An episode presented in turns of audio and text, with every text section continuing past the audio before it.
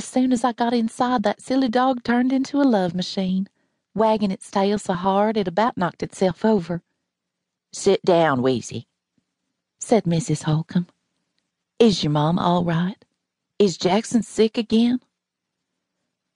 I sat down on her flowered love seat. Mrs. Holcomb's trailer was as nice inside as outside, all done up with curtains that matched the love seat, and the TV in a real wooden cabinet. He's fine, and so is Mama. I just wanted to ask you something. Mrs. Holcomb looked relieved. She had kindly eyes. That's one thing I always noticed about her. If you need me, I'm here to help. Now, what did you want to ask me? I hadn't thought about how to ask the question.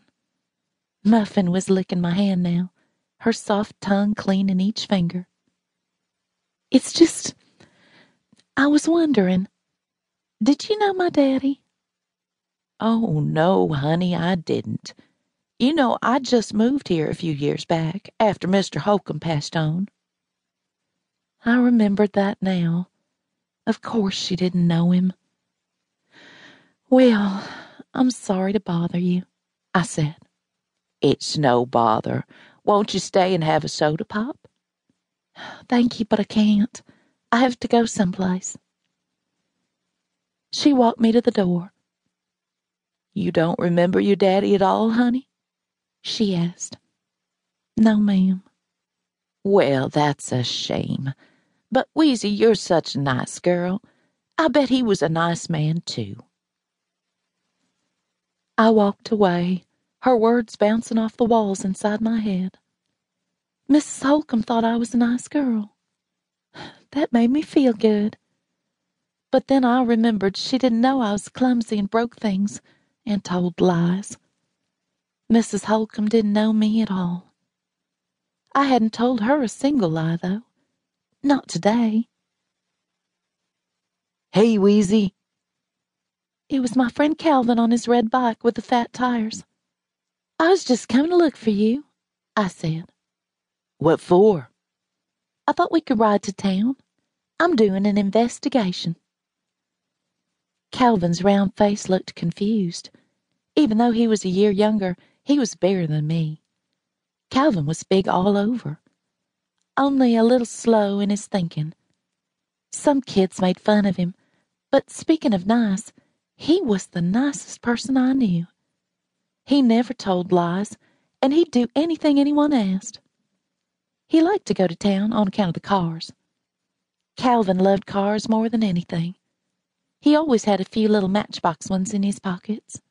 What are we investing? He asked.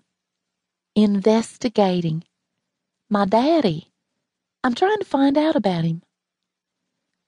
Most people, like Ruby, would ask all kinds of questions. But Calvin just said, Hop on. We rode to town me behind him, my arms wrapped around the gray sweatshirt he always wore. On the way, I tried to think who I could ask about my daddy. Mama's friend Marcella seemed like the best place to start. She colored hair at Dora Lee's House of Beauty. Mama's dream, she'd told me once, was for her and Marcella to open their own beauty shop. They'd even given it a name Heavenly Hair but they both had too little money and too many kids to do it. Mama looked sad when she said that. Calvin was about to stop at Dora Lee's when I saw Mama's little pea green car parked out front. Not here, I said, poking him in the back. What's wrong? I can't go in there. Mama's inside. Sometimes, if Marcella isn't too busy, Mama takes Ruth in to get her blonde hair curled and her face made up.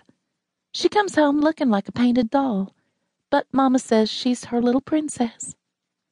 She talks about entering her in some beauty pageant when she's a little older. Where do you want to go then?